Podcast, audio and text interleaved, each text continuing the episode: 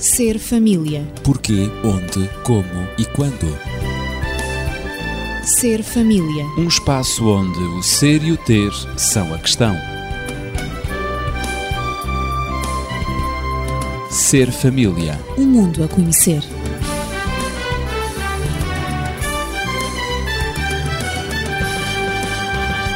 A violência tem sido o tema dos últimos programas.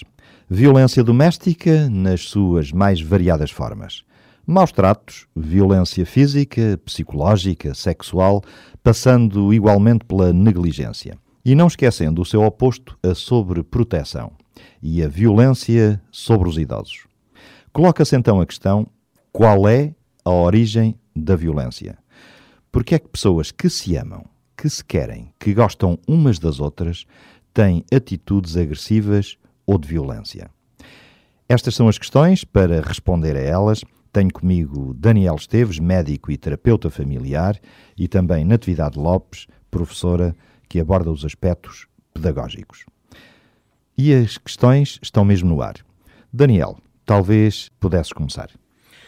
A agressividade é uma componente da nossa maneira de ser, da nossa personalidade. Portanto, não há ninguém que não tenha determinados traços e em determinados momentos da sua vida de agressividade.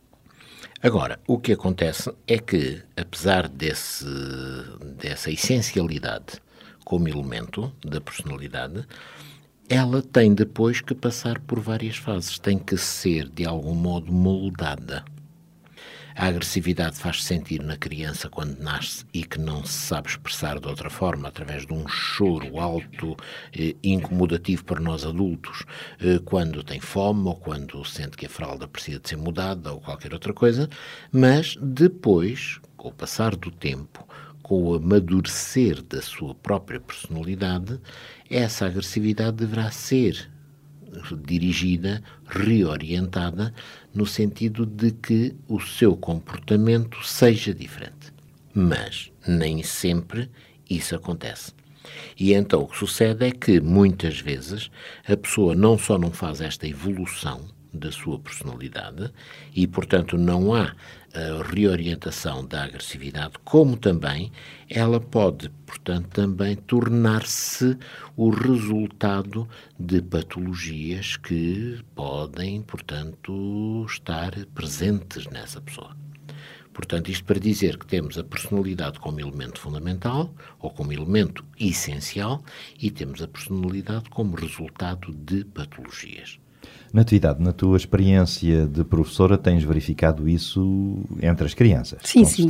Eu diria que a agressividade está presente desde a mais tenra idade, como aliás o Daniel acabou de referir, e portanto ela faz parte dos instintos de, de descoberta da criança, que a criança tem que fazer, da sua atividade e também o instinto de posse. E, portanto, esse instinto, por vezes, pode tornar a criança agressiva. Ora, quando essa agressividade é excessiva, ela então transforma-se em violência. E é aí que aparece a violência, que digamos que é uma forma de patologia da agressividade. Portanto, essa violência pode ser acrescida da hostilidade destrutiva, e uma vontade deliberada de prejudicar, de incomodar as pessoas, aqueles que, que, rodeiam a criança ou mesmo a pessoa adulta, também tem essa mesma agressividade. Uh, portanto, na medida em que ela se, se, se apercebe de, de, da agressividade e se mostra por vezes incapazes de a controlar, portanto, ela pode voltar essa agressividade para si. Há pessoas que são muito mazinhas para elas próprias e crianças também o fazem, também são muito mazinhas para elas próprias. E a maneira como a criança demonstra a sua agressividade, torna-se prejudicial, incomodativa para os adultos que a rodeiam. E a atitude que quer os pais, quer os adultos tomam normalmente perante os comportamentos agressivos é tentar dominar a agressividade na criança. E dominam essa agressividade sendo eles, por sua vez, agressivos. Utilizando expressões como está calado, está quieto, não mexas aí, já te disse para não. Tudo isto a criança... Até o próprio tom da voz é, é Exatamente, agressivo. É? é agressivo. E a criança não pode controlar, como eu referi há pouco, não pode controlar esse instinto, porque também, como referiu o Daniel, faz parte da sua própria personalidade. Não é? Ela não pode dominar e ela própria fica incapaz de controlar essa agressividade. Portanto, nós vamos ver se, digamos, no desenvolver deste programa, do programa de hoje, nós podemos de alguma maneira dar algumas orientações para o controlo dessa mesma agressividade. Mas Educar antes, para a não violência, é, esse é o objetivo. É, é, exato, exatamente. Estamos, digamos, na linha da educação para a não violência e que é uma necessidade perante a escalada de violência que existe no mundo, que cada vez é mais crescente, não só recorrente, como também crescente. Há que fazer alguma coisa. E eu penso que no programa Ser Família há que fazer alguma coisa. As famílias têm que compreender o que é violência, como é que ela nasce, que ela nasce na agressividade, como acabamos de dizer, e tentar combater no seio das famílias, combater a maneira de se tratarem uns aos outros, a maneira de lidar com este instinto, não é? Esta, esta tendência, esta tendência instintiva uhum. e que faz parte da personalidade do ser humano. Há que realmente saber lidar com este sentimento, este comportamento, melhor direi. Porque portanto, a é, quando é, portanto, existe... a expressão eh, extrema da agressividade. Extrema. Eu, eu disse que era patológica, mas digamos extrema, talvez uma melhor expressão. Ora, quando o adulto exerce um controlo repressivo, não é?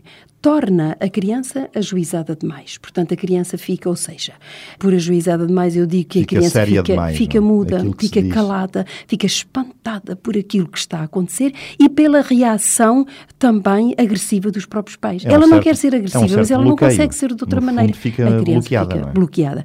E a criança fica privada do seu espírito de iniciativa. Tem medo de dizer mais alguma coisa, de fazer mais alguma coisa. Ela fica privada do seu espírito de combatividade, de assertividade, não é? Que ela deve desenvolver. No Portanto, ela fica. Fica bloqueada na sua pois, iniciativa. Por isso é que eu disse é? que, que ela fica ajuizada, entre aspas, ajuizada demais. Ela, a criança fica privada, de, no fundo, de participar na realidade da vida.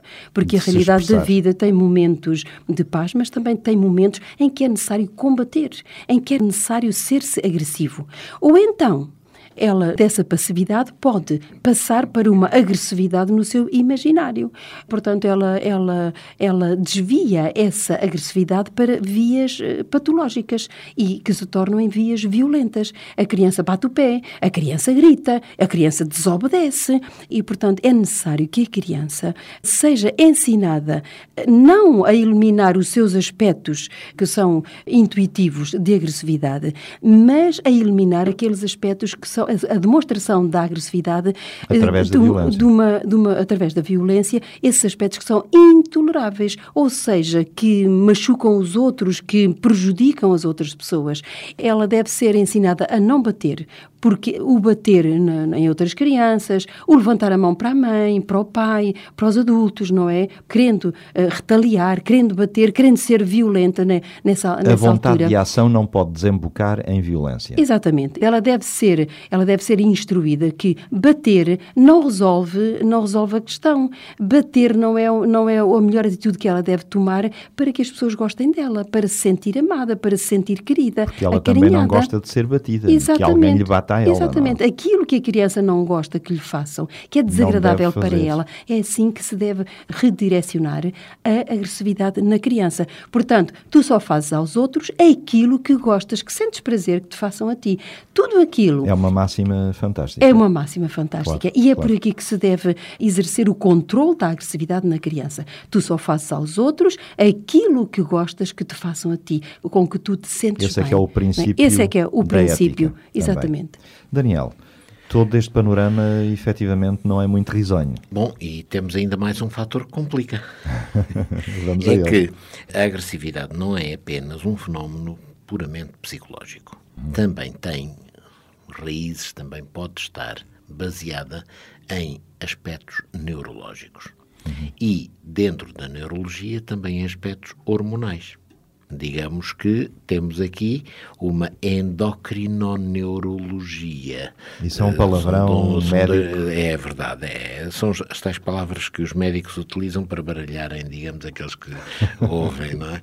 Mas, portanto, são aspectos em que a produção de determinadas glândulas internas, portanto, a produção de determinadas hormonas, leva a um aumento da agressividade. Todos nós sabemos isso. Por exemplo, com os rapazes, quando atingem uma determinada idade, quando se começam a vincar os seus. eh, a sua masculinidade. a sua masculinidade, os seus caracteres secundários de, É do seu género, o que acontece é que eles começam a tornar-se mais agressivos. As brincadeiras deles são sempre simulação de lutas, de combates, a disputa, terem que ganhar aos outros, eh, enquanto que as meninas têm uma vivência muito mais social. Exato. Eh, brincarem em sociedade, eu sou a professora, tu és a mãe, eh, vamos as duas a passear com, com os bebés, com os bonecos, portanto há um comportamento completamente diferente. O homem torna-se competitivo, o rapaz torna-se muito competitivo, dentro dessa competitividade muito agressivo. Daí mais Portanto, voltado para o desporto também. Também mais voltado para o desporto. Portanto, Também estamos... devo dizer que o rapaz gosta muito de utilizar armas, aprender como é que elas funcionam. Sem dúvida, Também. sem dúvida, E simular, sem fazer simulações. O que não de- será uma boa prenda de anos nem De ataque. de nenhuma, Já agora. nenhuma circunstância, não é? O rapaz gosta de aprender eh, de usar armas, porquê? Porque também gosta de utilizar ferramentas. Gosta de utilizar meios de apoio para a realização de tarefas que de outra forma não seriam possíveis. E é esse, digamos, um dos fatores de desenvolvimento não é, da espécie, é a capacidade de utilização de ferramentas, de invenção de ferramentas. O rapaz é capaz de estar a pensar como é que há de fazer qualquer coisa, enquanto que a menina vai apreciar a coisa feita na sua elegância, na sua, eh, na sua estética. O rapaz vai muito mais para a execução técnica, talvez muito mais para os desafios que aquilo lhe colocou Aqui está uma grande diferença entre o masculino e o entre o feminino. masculino e o feminino, é verdade. Portanto, desta forma, nós temos também fatores neurológicos na base da expressão da agressividade. Eu diria também que hum, temos que ver que existem dois, dois tipos de comportamento agressivo. Existe aquele comportamento que é o- são os impulsos agressivos agudos, em que a criança é absolutamente incapaz de, de controlar os seus impulsos e, portanto, a, a passagem à ação alivia a criança. A criança sente-se aliviada quando ela bate em alguém, quando atira os objetos, quando bate com o pé. Portanto, isso aumenta de frequência com a idade. E encontra-se desde a época em que a criança começa a andar, não é? Eh, Mais ou menos um ano, um, um ano e pouco, não é? E aos quatro anos, 50% das crianças manifestam essas atitudes agressivas agudas, fase aguda, em que não há nada a fazer à criança, a criança lança-se numa correria ou para dar um pontapé num gato que está ali, ou para se tirar sobre o gato, ou para dar um pontapé a uma bola e enfrenta todos os perigos, nem que a mãe diga, olha que vem um carro a passar, que ela, ela tem aquele impulso para fazer mal eh, ao, ao animal ou, ou para fazer qualquer coisa que ela tem muita vontade realmente de executar. Portanto, estes são os impulsos agudos que são incontroláveis pela criança. Depois tem os agressivos crónicos, eh, que aqui mais ou menos suportáveis, segundo os casos, claro, e são muitas vezes, estes aqui são muito mais prejudiciais, a criança também não os consegue evitar, mas são muitas vezes consequência de um sentimento de insegurança, de frustração, de carência afetiva.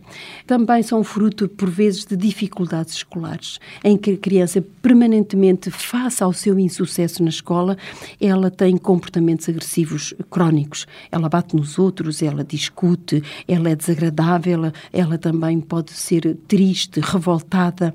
E, portanto, o mecanismo mais plausível parece derivar de um sentimento de inferioridade. A criança, como não consegue atingir os objetivos que outras crianças atingem, ela tem um sentimento de inferioridade. Ou porque também se sente insegura, ou porque tem carência de afetividade, como referia há pouco. Portanto, a criança, eh, digamos, compensa esta inferioridade tornando-se agressiva. Ora, eh, perante toda esta descrição e este panorama que não é muito positivo, a questão que se coloca é o que fazer perante estes impulsos e tendências, Daniel. Sem dúvida, e portanto já dissemos há pouco que entramos com o conceito de redirecionar. E isso faz com que nós devamos transferir, eh, digamos, os objetos da agressividade para coisas que não sejam danosas em termos sociais nem pessoais. Portanto, uma criança... Nem para o próprio, nem para os para o outros. próprio, nem para os outros, exatamente. Uma criança que tem uma expressão de agressividade, mas que com essa expressão ela vai prejudicar-se a si mesma, vai prejudicar outros. Se nós conseguirmos que ela tenha essa expressão de agressividade, sei lá, a correr, praticando um desporto em que não está a prejudicar ninguém, está agressivamente a tentar ultrapassar-se a si mesma, Descarrega as energias no nem exercício mais, físico. Nem mais, essa criança está E vai a progredir canalizar. fisicamente. Isso mesmo, está a canalizar, no bom sentido, a expressão da sua agressividade. Portanto, nós deveríamos transferir a agressividade que existe para objetos convenientes ou para situações que não representem nem prejuízo para o próprio, nem prejuízos para terceiros. Este deve ser o caminho correto, em vez de reprimir. Quando reprimimos, desculpem o exemplo, mas é a mesma coisa que estarmos a manter uma panela de pressão ao lume. Ela vai fervendo, vai fervendo, aparentemente Vai não está aumentando a acontecendo tensão, nada. Até que vai pressão. chegar um momento em que a pressão é tão grande que é capaz de nos surpreender com uma agressividade, uma violência que não pensávamos que pudesse existir. Claro. Em contrapartida, aquele que sabe redirecionar essa agressividade, então sim, eles podem, portanto, ultrapassar esses problemas. Podemos no dizer entanto, que é uma espécie de sublimação. quase, quase uma sublimação, sim. poderemos aceitar, eh, poderemos aceitar esse, esse aspecto. No entanto, devemos dizer que uma criança que apresenta alterações desta linha, para a qual foram criadas as condições naturais, normais, convenientes para o redirecionar da sua agressividade, e mesmo assim os resultados não foram satisfatórios, essa criança deveria ser, portanto, devidamente estudada, não vá estar em presença de patologia da sua própria personalidade e que exija cuidados, portanto, especializados, Especializados. que não pode ser, portanto, um lei qualquer, o pai, o professor, ou seja, quem for, que lhe pode prestar. Se ela persiste na agressividade. Sim, se ela, portanto, continua com esse comportamento menos conveniente. Natividade, será que poderás dar exemplos de tipos de Manifestações, agressividade, manifestações de Sim, agressividade? sim. Eu diria, eh, acrescentando um pouco, eh, o Daniel falou em algumas situações, não é? Redirecionar eh, a agressividade. O desporto, a prática do desporto, da atividade física, é muito utilizada na- na- nas escolas, precisamente para direcionar a agressividade que é inata na criança. Ela está presente, faz parte da sua personalidade, faz parte de- do equipamento que ela deve ter para combater para o combate da vida e, portanto, não deve ser reconhecido como um defeito na criança. Por vezes diz que a criança é irrequieta, que a criança é insuportável. Este tema que estamos a tratar é precisamente com a intenção de que a agressividade seja compreendida e seja também, eh, eh, nós temos Redirecionada. É e sabermos compreender porque é que ela existe, que não é um defeito, mas que faz parte da própria personalidade de cada um de E nós. o ser humano está no E- seu desenvolvimento, está pleno de energia, não Exato, é? Que quer exato. aplicar em qualquer coisa. E então, já falámos que a, a agressividade pode assumir várias formas. Uhum. E na criança, já que pedes alguns exemplos, eu posso referir o amu. É muito frequente Amuar. na, amuar, amuar. Amuar. A criança de 3 e 4 anos está no, no período pré-pubertório, não é? Ela, ela oscila entre a oposição e reações mais complexas do tipo masoquista. Ou seja, eu vou explicar. Explicar melhor A isso. criança pensa: já que não te queres preocupar comigo como eu gostaria, renuncia a falar contigo. Pronto. E castigo-te castigando-me. Ela quer falar com o adulto, mas mesmo assim ela sacrifica-se, não fala. Ela quer contar muitas coisas ao adulto, mas já que vê que o adulto não se preocupa com ela, fica em silêncio. Então ela castiga-se a si próprio. Portanto, temos aqui precisamente a agressividade sobre si própria, que já foi, já foi referida aqui. O AMU é, sobretudo, uma tentativa de colocar a comunicação com o adulto noutro plano. Ou seja, eu não vou falar contigo e tu, por isso mesmo, tu vais ficar, vais ficar aborrecido, estou a chamar a tua, a tua atenção. Vê aqui, olha para mim, que eu não tenho palavra a dirigir-te. Bem queria, mas não vou dirigir-te a palavra. Tu tens que ter atenção que alguma coisa está aqui a passar que não é normal. Eu costumo ser uma tagarela, diz a criança, 3 ou 4 anos, depois agora calma para te castigar. E para me castigar em Mas que simultâneo. atitude então é que um adulto, alguém deve tomar em relação àquele que amua? Essa é que é a Portanto, questão. a atitude não é ralhar com a criança. Não é dizer, olha, sabes, quanto mais amoada tu ficas, mais eu gosto de ti. Olha, ficas mais sossegada, menos me incomodas. Está bem, olha, fica para aí amoada até te fartares. Não queres falar, quando, não fales. Quando quiseres, passaste para o outro lado. Quando quiseres passar para este lado, eu estou aqui à tua espera. Não é? E esperar que a criança tome a iniciativa. Não. Perguntar, afinal, o que é que se passa? Estás, estás triste? O que é que se passou contigo? O que, é que, o que é que te aconteceu? Porque tu estás tão caladinha, costumas tanto falar, o que é que se passa? E então tentar dirigir Tentar a atenção para a a criança. A criança, exatamente, estabelecer a ponte. A criança diz: Pronto, já consegui o meu objetivo, que foi chamar a atenção para que eu existo, para que eu estou a lutar com um problema. E então a criança pode ser, não vai responder à primeira, não é? A criança Claro. pode ainda, nessa altura, bater o pé, voltar as costas ou começar a chorar. Tocar na sensibilidade da criança. E Uhum. Pode então, várias- eu estou aqui, eu estou aqui, não estejas assim, triste, vamos conversar, o que alguma coisa se passou contigo e tentar ir ao mundo interior da criança, tentar ver o que é que se passa. E então colocar hipóteses, ver mais ou menos o que é que se passou, quando é que a criança estava comunicativa, estava a falar e, portanto, dizer, olha, teria sido, sei lá, uma situação que ela viveu anteriormente, é porque tu não estás a conseguir dar com a solução do jogo, aconteceu alguma coisa à tua boneca, aconteceu alguma coisa ao teu carrinho, alguém te disse alguma coisa que tu não gostaste, tentar descobrir para ver se a criança consegue também saber a causa. Às vezes a criança verbalizar, às vezes a criança nem conhece a causa, mas encontrou aquela tristeza porque quis uma atenção, um carinho, uma palavra e que essa palavra não foi não foi conseguida pela criança e ela por isso fica frustrada, não é? E então fica triste, fica amoada. Além é do preciso amu, ir entrar, tentar entrar um pouco no mundo da criança, mas não criticá-la e não condená-la por isso. Além do AMU, haverá também outras manifestações, Daniel? Eu gostaria ainda de, Sim, sim. Neste, neste aspecto, dizer qualquer coisa. Muitas vezes a criança amua porque não conseguiu obter qualquer coisa que desejava. Portanto, é também uma exteriorização de um pouco da sua frustração. Claro. E a criança vai utilizar este processo como forma de coação. Vai tentar impor a sua vontade. E muitas vezes os pais, ao lhe darem demasiada atenção num processo destes, o que estão a fazer é darem-lhe razão. Muitas vezes depois os pais, para que não tenham mais incómodos, cedem. Imaginemos uma situação perfeitamente banal. O menino vai na rua, vê, portanto, uma pastelaria que tem chocolates lá na montra. Eu quero um chocolate.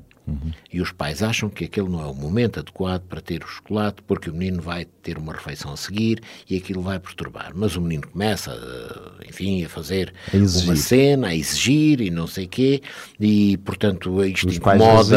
O- Os pais resistem primeiro, mas isto incomoda, o que é que as outras pessoas vão pensar, mas que cenas, que desagradável, não sei o quê. Enfim, todo este conjunto de situações que todos os pais conhecem muito bem. Pronto, para que ele se cale, para que ele não faça mais cenas, para que ele nos deixe em paz, pronto, vamos lá, dá-lhe lá o chocolate. O que é que estamos a dizer a esta criança? Estamos a dizer que toda e qualquer ação destas merece um prémio positivo.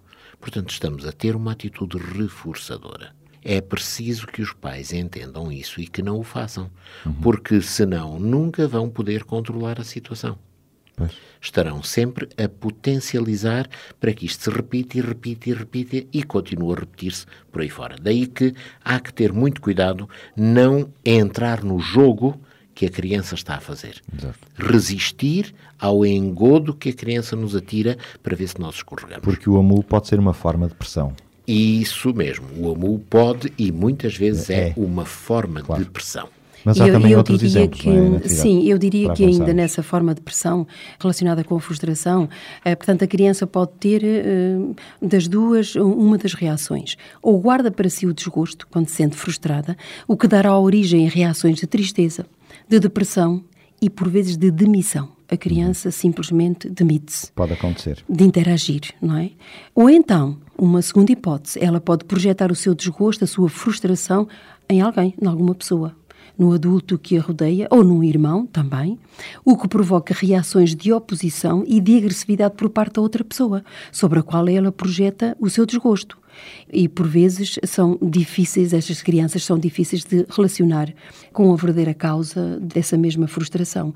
Por isso eu dizia que estabelecer o diálogo com a criança que está amoada, com a criança que tem manifestações de tristeza, de frustração, que não obteve aquilo que ela deseja, e pode haver eh, situações, quer no aspecto material, como o Daniel acabou de referir, eh, o, o chocolate, não é? Que ela tem muito desejo de comer, não é? E que não é o momento ideal, quer também frustrações de ordem moral, digamos, por exemplo, a necessidade de conquistar o amor da mãe não se sentir amada pela mãe e ela fica com uma frustração enorme porque não consegue a atenção da mãe, o carinho da mãe, o amor da mãe, do adulto que lida com ela. Portanto, isso dá lugar a uma grande frustração.